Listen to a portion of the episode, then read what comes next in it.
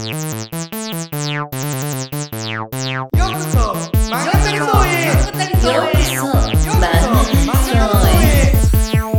うこそ漫画たりそうへ漫画隊の前田です。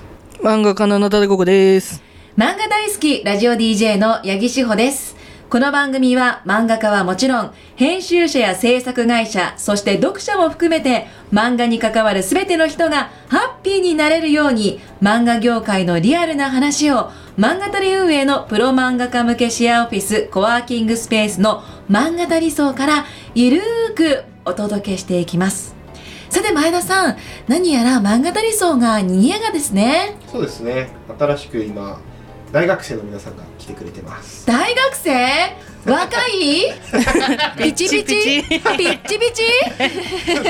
ピッチピチっていうのがもはやもう世代を表すような確かに。なんて言えばいい？今の若い子たちはなんて言うんですか？若若さを？若さを？わかんない。じゃあそのあたりも聞いていきましょう、はい。えーとじゃあですね今日3人このラジオに出演してくれるということなので一人ずつマイクに向かって自己紹介をお願いします。はい、えー、と海事専門職大学3年アニメ漫画学部漫画コースの、えー、永井海斗です、えー本日は、えー、拙い部分あると思いますがよろしくお願いします。イイ。エエーイ。永井くん。同じく海事専門職大学アニメ漫画学部漫画コースの枝見鈴と申します。えフレッシュな20代なのでお酒ちょっと飲むようにしてます。フレッシュか。フレッシュね。フレッシュ。って言うんだ。フレッシュによろしくお願いします。フレッシュによろしくお願いします。いします。そして。はい、海事専門職大学、えーアニメ漫画学部3年漫画コースの石山壮太と申します、えー本日はよろしくお願いします。はいよろしくお願いしおます。願いします。お願いします。実はもう一人来てるんですよね、あ、そうなんです。ちょっと今日風邪でお休みしちゃってるんですけど。うんはい。まあ、4人が今この漫画タリソンにいるということですけれども皆さん海事専門職大学という大学の学生さんえっと新潟にある大学でして、でまあできたばっかなんですよねまだ。うんあの三人とも一期生なんだっけ？そう我々が1期生ということでうん。今回、だから我々より上の学年が今ないっていう状態です、へ我々がえ今一番上で3年が一番上で4年生が今いない。あのアニメ漫画学部は4年生いないっていう感じで。幅利かせられますね。一期生だから。そうですね。俺俺らが常に一番上っていう。歴史を作ってきたのは俺だぜみたいな感じで。じゃあ皆さんは新潟からこの、えー、と東京にちょっと住んで漫画タリソンに来てるということなんですね。はい。これ漫画タリソンには皆さん何をしに来てるんですか？じゃあ永井くんはい、えー、先生我々はあの授業の一環実習の一環として、えーこちら漫画トリソーの方で、えー実習来させていただいてるんですけど今現在我々がやっているのはあの実際にあの漫画トリソーとしてあの広告漫画を作ってみようという形で今あの働かせていただいております。はいそれはクライアントのいるやつなんですか？まあ一応今回は漫画たりの広告漫画、漫画たり株式会社漫画たりの、うん。そういった PR 広報で使うような、まあ広告漫画をちょっと作ってみようっていうテーマでやってもらってる感じですね。まあ20日ぐらいでざっくりやってもらってます。すごい。じゃあもう実践って本当実習ですね。まあ、そうですね。本当に普通に仕事として漫画を作るというか、まあ、広告漫画を作るうん。ものとして普段お客さんとやり取りしてるファイルを使って、うん。必要な必要なドキュメントを使って、うん。本当に広告漫画をお客さん先に提供するまでっていう風なところをみんなには作ってみましょうっていう風なことを言ってます。へえその海事専門職大学のアニメ漫画学部。で、まあ、できたばっかりっていうことですけれども、はい。普段学校ではどういうことを学んでるんですか？枝さん？はい。えっとまず座学とかそのビジネスとかそういう座学もあり漫画の他にあとアニメとあとキャラデザのコースもあってで漫画コース我々いるっていう感じですね。うん。じゃあもう漫画家を目指すコース。その漫画家を目指してる方が漫画体操に来てくれ若い方が来てくれてここで学んでるってこれどういうつながりでこういうこう交流が生まれたんですか？あもともとはその今海事専門職大学で、はい。あの先生として教えていらっしゃるあの方がいらっしゃるんですけれども、その方から直接ご相談いただいたんですね。ええでご相談いただいた時にそういった今認知実習っていうふうに呼んでらっしゃったんですけれども大学生の皆さんが実際の職場に行って働いてみるっていうことをですね、まあ、授業の一環として受け入れ先を探していると、うん。で漫画の制作の認知実習が受け入れてくれる場所って、まあ、そんなに多くないというかあんまりちょっとわからないというところもあって。出版社とか難しいですもんね。まあ、出版社さんとかもまたちょっとねうん。難しさもあると思います。なんかやっぱこう編集者うん。の方が従業員でいるので、うん。漫画家としてやっていくことを受け入れるっていうところもまたちょっと少し難しさが確かに。あったりするかなって中で漫画たりでもそういったことをご協力いただけないですかというふうにですねあのお話もらったっていうのが最初でして、そうホームページにあるその漫画たりの起業のきっかけの漫画を読んで、うんあのすごいちょっと思いが伝わるなと思ったんでぜひちょっと受け入れてほしいんですってすごいちょっと熱いアプローチをいただいてですね。はあ。ちょっと僕としては最初ちょっとなかなかまだまだ会社が大きくないところもあるんで、まあ、ちょっとどれぐらいできるかは正直わかんないですね、うん。話をしたんですけど、まあ、結構そこの先生からはいやちょっとぜひぜひぜひってすごい言ってくださったんで、まあ、ちょっとその僕も新潟に行ってちょっと事前にお話しさせてもらったりしながら受け入れを決めて今回ちょっと初めての試みにはなるんですけれどもこういった形を取らせてもらってるって感じですね。すごい。えなたさんは3人と日頃から接してる感じなんですか？いやあんまり接してないですね。まだ。ちょっと自分はあの部屋で寝てるんで。全然喋ってないんですけど。じゃあ、まあ、今日喋りましょうって感じですね。そうですね。もう親密度を上げていきましょう 皆さんはまあ漫画家目指しているということでどういう漫画家になりたいっていうのは具体的にあるんですか？こういう人を目指してますとかこういう漫画を描いてますとか描きたいですとかこの雑誌で連載したいとかっていうのがじゃあそうですね石山さんから。私はいずれなんですけど「週刊少年ジャンプ」の方で少年漫画を描きたいなと思ってはいます。う目ー指やしてるというか。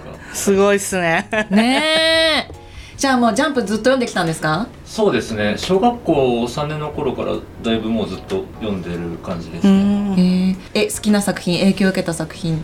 影響を受けた作品えっとすみません。ジャンプ以外でもいいですか？ああいいですよ。ジャンプだけえっとジャンプだったらやっぱり「ワンピースとか「ナルトとか、本当にだいぶメジャーな作品もあったりあと読み切りだったら「花坂一休」みたい「花坂一休」っていう作品とかもあったりしたんですけどへええーっとあとそうですね。あアニメで知ったみたいな感じもあるんですけど「サンデー」の「マリ」って作品もだいぶ読んでる感じですね、はい。うん。じゃあこう王道の少年漫画が好きなんですね、そう。です江田さんはどういう漫画家目指してるんですか？はい。えっと可愛い女の子とか描くのが大好きなので少女漫画の雑誌で連載とかを目指しています。あー。今まで読んできた作品は？えっとチャオとかリボンとかあと仲良しとかそういうちょっと子供向けの可愛い女の子がいっぱい その恋愛しているうん。その作品を読んできました、いやもう三大少女漫画雑誌ですよ、ね私が子供の時やっぱすごく影響力のあった。特にこの作品とかあるんですか？やっぱ最初出会ったのはあのプリキュアって。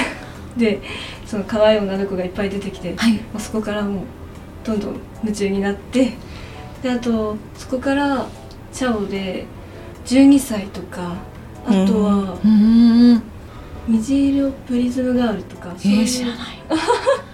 ちょっと分かる人いたらうん。嬉しいんですけどでもそこでその世界観に夢中になってで目指すようになりました。え。ー、えー、永井さんは？そうですね。私はあの昔からあの漫画タイムキララが大好きでしてそキララ系列が大好きでしてなので今あの4コマの形の形式での漫画をあの授業でも自分でも結構書いたりして力をつけてちょっと行ってみたいなっていう気持ちがありますね。はい、えー、キララはどういう作品できたんですか？キララはそうですね。キララ系統でのあの初めの出会いっていうか最初に知ったキララ漫画まあアニメだったんですけど、まあ、キルビー・ウェイウェイギャグアニメギャグ漫画がありましてそれであの多分それが多分昔深夜アニメ自体を多分キルビー・ウェイウェイで初めて知って、うん。こう夜中でもこうなんかすごい面白いアニメがあるんだなってあってでその次に多分印象っていうかこう自分の中でこう衝撃っていうかこう残ってるのはこうスロースタートっていう漫画タイムキラーで今でももうすぐ10年かな10年連載してるあれになるんですけど、この作品がきっかけであーこう 4, 4コマっていうかこうキラー系統の作品もいいなって自分の中でかなり深く刺さりましてでそうですね今でも雑誌まあちょっと無印だけなんですけど無印先の雑誌を買って今アンケートも実際にこう読んでアンケートのハガキを書いて毎月出すっていうこともしてます。へええなんか三者三様ですね。そうですね。目指す方向が。うん。このね漫画タリソーは実際漫画家さんがいる場所じゃないですか。多分ね大学でも普段から漫画家の方とか接してると思うんですけれどもこの漫画タリソーに来てみてどうですか？この環境と日頃のその広告漫画作っていくってまだ1週間だと思うんですけどこの1週間振り返って。そうですね。この1週間、まあ、まだ最初の初めの1週間なんですけどなんだろう広告漫画を描く上でこうやっぱこうクライアントを意識するっていうかそういう視点を持つっていうのがそういう視点の持ち方っていうのをちょっと今ちょっと難しさっていうかなんかそこら辺を感じていまして、こう今一個一個進めてる、まあ、順番に自分の中でこう進めてる感じなんですけどやっぱりどうしても今までこうなかった視点というよりはあまり自分で意識しようとしてなかった視点でのこう漫画の制作なのでまああのゼロからこう考えるゼロから自分からそうやって今まで知らなかった世界に触れていくっていうところにすごく難しさを感じてます。はい。へえまあそこも社会の厳しさを学びつつ。はい。江田さんはどうですか？漫画タリソーに来て1週間。まあその今や取り組んでる課題というかねお仕事でもいいですしこの環境でもいいですしこの漫画タリソーの中のことでもいいですけど。環境だとすごくやりやすいっていうかなんかあのコンセントの一つところがあるので途中でしながらやるのがすごく便利だなって思ってます。設備が充実してるということです。はい。あと。屋根裏があるのがすごくいいなって思って、あんまり見ない。そう。テンション上がりますよねね。根裏があるっていうのはね。どうですか石山さんは？はい、そうですね。えーっと、まあ、うん、環境の方だったらいずれこういうところに住みたいなっていうのが夢みたいなのがちょっとできたと言いますか、うん。江田さんと同じ感想になるんですけど過ごしやすい環境が整えられていらっしゃるのでいいなーってなってますね いつも。なたさんに対してはこう一緒にこう漫画家の方あんまりまだ接してないから分かんない感じですかねお話とかしました？えーっとそうですね。大体あの朝来た時とかにちょっとお話しするぐらいかなです、そうですよね。あの、はい。まだちょっと邪魔しちゃ悪いかなっていう心遣いをちょっとししてみたりなんかしちゃったりなんかして。心遣いね。はい。決して朝起きてないわけじゃなくてあそうですそうです。おはようございますって聞こ聞こえて起きるとかじゃないですね。で挨拶した後部屋戻ってもう一回寝るとかも なく。グーグーですね。そこはあれ まだ一緒にカードゲームとかもやってないってことですね。そうそうそうそう。これから これからですねもう今必死にね広告漫画を作ってるっていうところ。実践をしてるってことですね、へえ今回の広告漫画は書いてるってことですけどそれ以外で自分たちの作品っていうのは作ってるんですか？そうですね。課題とかもあるんですけどここにいない方だったら全然あの投稿用の作品書いてたりうん。されていたり。あと対象対象に応募するための作品とかもいろいろ作ってるんで、あうん皆さん結構状況はバラバラだけれども。うん。なんか先日コミティアに持ち込み行ったんですか？はい一応。まあでも一応ここにいる3人は全員持ち込みは行きました。うん。初めての持ち込み？あまあえー、っとそうですね。すごくあのいろんな会社のうん。編集者さんがいる場所では初めてだったりします、へええ石山さんはどうでしたか？持ち込みしてみて。やっぱりさっきちょっと話したんですけどジャンプとサンデーの方に行かせていただいたりして、うん。いろいろといいアドバイスが聞けたかなみたいな感じで、まだ実力が伴わないのでなんともですけど。もう次頑張るぞっていう気持ちで。そうです。江田さんはどうでしたか？持ち込みしてみて。はい。えっと4社ぐらいその少女漫画系のところに行ったんですけどそれでもうやっぱり画力のまあ、アドバイスとか話のその流れとかすごくためになることを厳しく言われて、もっと頑張ろうって感じましたね。永井さんは？えー、と私はあの3社ほど回ったんですけど、うん。その中でもやっぱりあの法文社さんこちらあの、うん。キララ出してるところなんですけど法文社さんのアドバイスはすごく自分の中でこう話やもうキャラクター画力はもちろんなんですけどこう4コマのコマ漫画としてのアドバイスというのも今回ちょっともらえたのでちょっとそういうのをこれからの作品ちょっと活かしていきたいなっていうところですね。はい。前向きですね皆さんね。うん。クソみたいな編集いなかったんですか？え？うんこいつ何言ってんだみたいなのなかった？まあ少なくとも今回はなかったですね。多多分。分とんでもないこと言われたりはしなかったので。あ大丈夫か。な面白くないですね。あ面白くねえな。汚れてないんですよ。もうみんなこう素直にこうね全部受け止めてるってことなんですかね。やっぱちょっと強い出版社さんにばっか行かれたからあここれあんま言うと僕ちょっと自分の首絞めてるからあれだけど。集英社さんとかにはやっぱなかなかそういう方いらっしゃらないんじゃないですか？あちゃんと大人な人ばっかりだと。そういうことですよやっぱ。ちょっと端っこの方にいるなんか聞いたことねえなみたいな会社行くとねなんかよくわかんない編集さんもいるかもしれないですね。はちょっとやっぱなんか端っこので漫画たりって書いてるところがちょっと わけわかんないやつ出てきてヒゲのヒゲのおじさんが出てきてね。そう2つブースあるのに1人しか座ってなくて なんだあそこ 今後もいろいろ夢もあるしまずは漫画たりそうで広告漫画を作っていくっていうことがね目標になっていくと思いますけどもどうですかね前田さんから見てこの3人の今1週間のところの様子っていうのは？まあ、そうですねまっすぐ向き合ってるのかなというふうには思ってますしまあなんか良くも悪くも学生っぽいところもあるかなというふうには思ってます。一応毎日日報も出してもらって多分僕が言ってることは結構その漫画家としてってだけじゃなくて社会人としてやっていくにはこうしたらいいよみたいなこともいろいろ言ってるから環境の変化についていくところはかなり大変だと思うんですけど、うん。すごく前向きにまっすぐ真面目に向き合ってくれてるなっていうのはそういう感じているのでこの1ヶ月終わった後大学に戻ったら、またちょっと他の人から先生とか周りの友達から見たら全然違うその4人になったなっていう風になってくれるんじゃないかなっていうのはすごい思ってますね。これ作ってる広告漫画っていうのは一人一人別々の作ってるんですか？4人で合同のものを作ってるんですか？これは一人一人別々にしてます。それは結局ゼロからうんうん一人で作り上げるっていうところを体験することを今回のカリキュラムにしたいなというふうに思ってるからなんですね。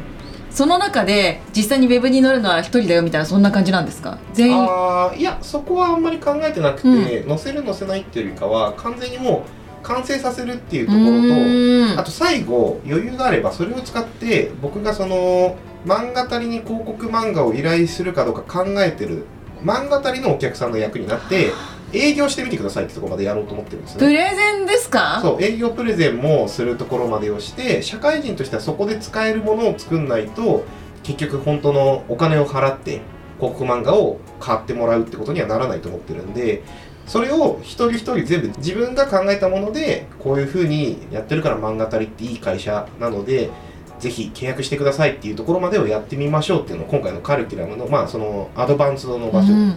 コンテンツにしてるので、まあ、そういった意味ではみんなで作ったものじゃなくて自分がゼロから考えたものが役立てるのかってところを感じてほしいなと思ってるので一人一人別々にやってもらってます。田さんだった。広告漫画書いてプレゼンまでしてくださいって言われたらどうですか？いや いやぶっちゃけやりたくないです。ね 重すぎる案件ですね。難しいところ。いや本当ですね。でもこれ乗り越えたらめちゃくちゃ自分にとって返ってくるものは大きいと思うので、うん。頑張ってください。はい頑張ります。難しいんですけど、はい。あのーみんなにも同じように言ってるのは失敗していいってことですね、うまくいかないことで終わることの方が基本的には多いレベルがすごい高いものをカリキュラムにしているんですけれども、はい。その時に見えるものがあると思うので経験が多分その一番の、えー学びになるかなと思うので、うん。そういった意味でいくとうまくいかないことっていうのにも今のうちから慣れるその誰かが準備してくれたものじゃないものにぶつかるっていうのをやってもらえればなっていうふうには個人的には思ったりしてます。今の言葉を聞いていかがですか？皆さん。石山さん。精進しますという こいつ何言ってんだとかじゃない ちなみに前田さんはどうですか？優しいですか？お優しい方だとは思ってないです。でも思ってないの。でもあの俺は厳しい子が好きなのでもっと厳しくお願いします。ド M かよ。えー。どうですか？江田さん大丈夫ですか？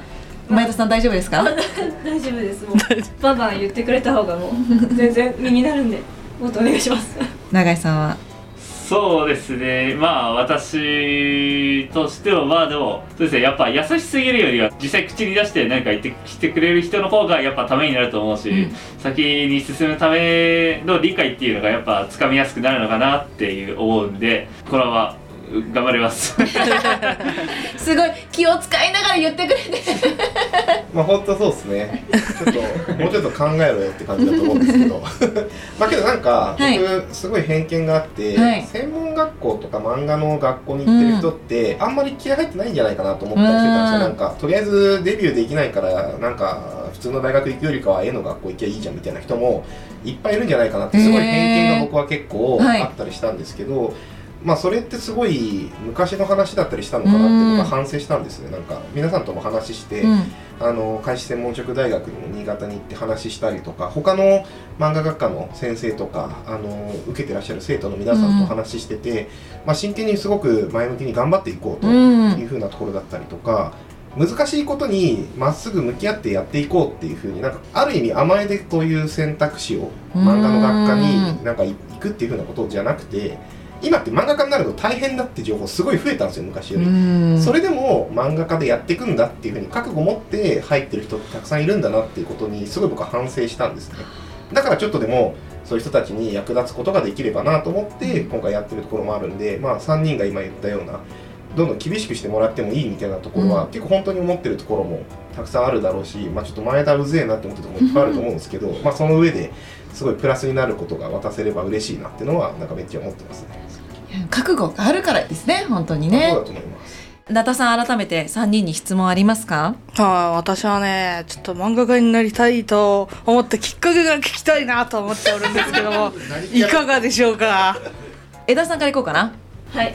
えっと小学生の時に自由ノートで漫画をそのオリジナルで書いててそれをクラスの人たちにほとんど全員に見てもらっててそれでもう喜んで読んでくれてたのがすごく嬉しかったのでそれで将来漫画家になっていろんな読者に見てもらいたいなって思ったのが理由です。何からきっかけで描き始めたとか？少女漫画雑誌に出会ってあ自分でも描けるのかみたいわな 感じで真似して描いて楽しかったのとそのせっかく描いたしなんか見せようかなって思って、なんとなく渡したらすごく喜んで次はないのとか言ってくれたので、そこからハマってで将来漫画家になろうって思ったのがきっかけです。うん。永井さんは？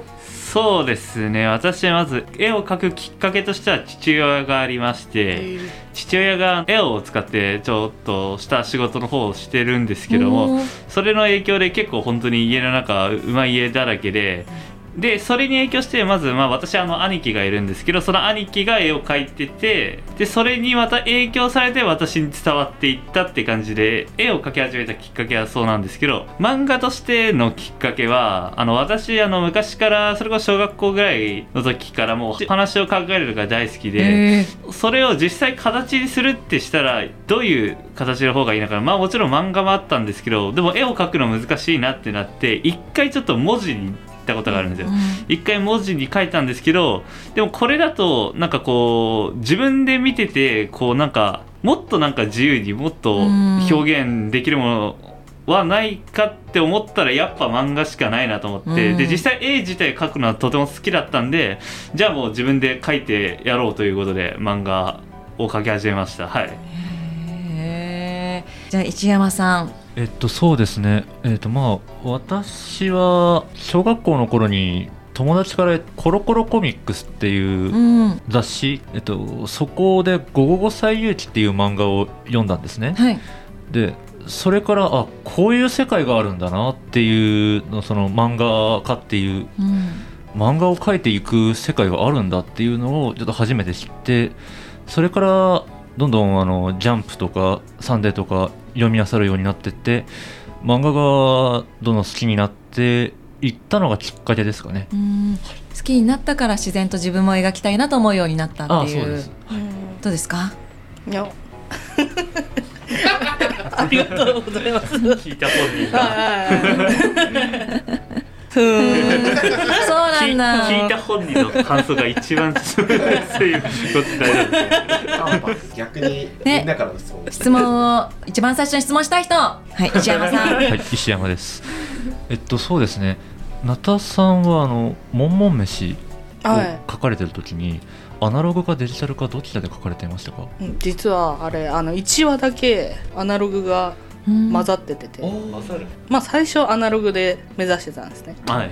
まあ、元となる「もも飯」の前の作品っていうのがあってそれがアナログだったんですよ。でうなぎのシーンなんですけどはい。あれもうがっつりアナログで。ああはい。あれアナログなんだ。そうですね。もうめちゃめちゃトーン。重ねて重ねてこだわった部分なんで、まあ、これ使いたいなっていうことで、まあ、他はデジタルでやって、まあ、デジタルの方がもう早いんで、はい、もう移行しましたね今自分ではどちらで書いてるんですか？私、アナログでうん書きたいうんなと思ってるんですよ。全部ですか？全部で。うんすごいさ何かそういう思う何かこだわりの理由ってあるんですか？えっと、そうですね。まず、あの、画力が拙いというところもあるんですけど、どんどん書いていけば上手くなるというのはあるとは思うんですけど。あと、そのデジタルは早くて使いやすいという利点はすごくあると思うんですけど。うんアナログでしか出せない質感が俺すごく好きで、うんあまりそのデジタルを使ってあ早くなるのはうんあるとは思うんですが、そのデジタルを使ってやりたくないなっていうのはちょっと今の段階ではあります。えあの漫画たり案件のはい作品はアナログでいこうと思ってるんですか？今回そうですね。アナログでやれればえー、かっけえ二人目質問したい人。はいじゃあ江田さん。はい。えっとなんか一日のルーティンっていうか。その聞こうとしてた。いや大丈夫だよ。そう一日の生活サイクルみたいな。あそういうの。をいつも寝てんなって。顔合わせられないから。いやーあのねもうぐちゃぐちゃなんですよね。あうん。起きてる時もあれば寝てる時もあるっていう感じで。決まってないんですよね。なるほど。はい。ねでも夜ずっと起きちゃってて最近。はい。でみんながいる時寝ちゃってるんですよね。立派な昼夜逆転は 参考になりましたか？まあちょっと私も漫画描いてる時昼夜逆転になっちゃうので、うん。そのやっぱなるんだなっていう感じですかね、なんでこう逆転するんすかね漫画家って。いや多分集中しすぎるんだと思いますけどね、へー。なんか集中しすぎて時間忘れてたらうん。朝になるみたいな話だと思うんですけど、そんないい話ではないと思う。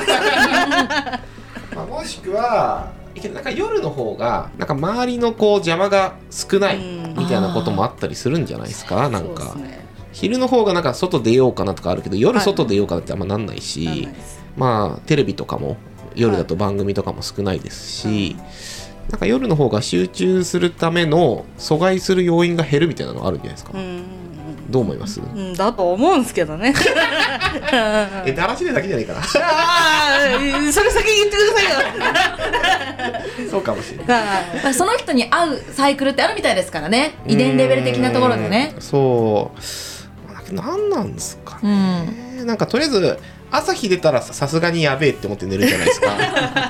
だから結局タイムリミットをそこに置いちゃってるってことだから、うん。自分で何時に寝るっていうルールを決めていけばいける人もいるんじゃないかなって感じですけどね。はい。ルール決めればいいんじゃないかな。